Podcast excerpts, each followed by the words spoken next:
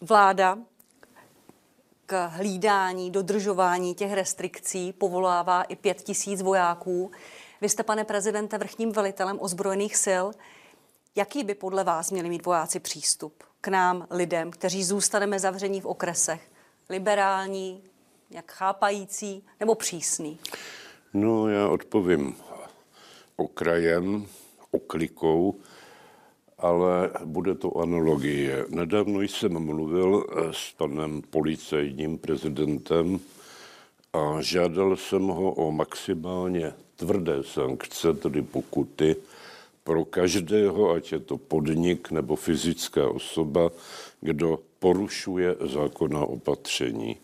Takže odpověď na vaši otázku zní, a to neříkám, protože jsem vrchní velitel, ať jsou ti vojáci přísní. A chtěl bych jim velice a velice poděkovat i za nasazení, které měli už teď. A nicméně Češi a naše historická zkušenost, nemůže to mít spíš opačný efekt, že zavření v okresech, hlídání policisty, vojáky, ty lidi naštve? Když, to už říkám po páté, máte časovou lhůtu, kdy to zavření bude, tak eh, si myslím, že to lidi zase tak moc nenaštve.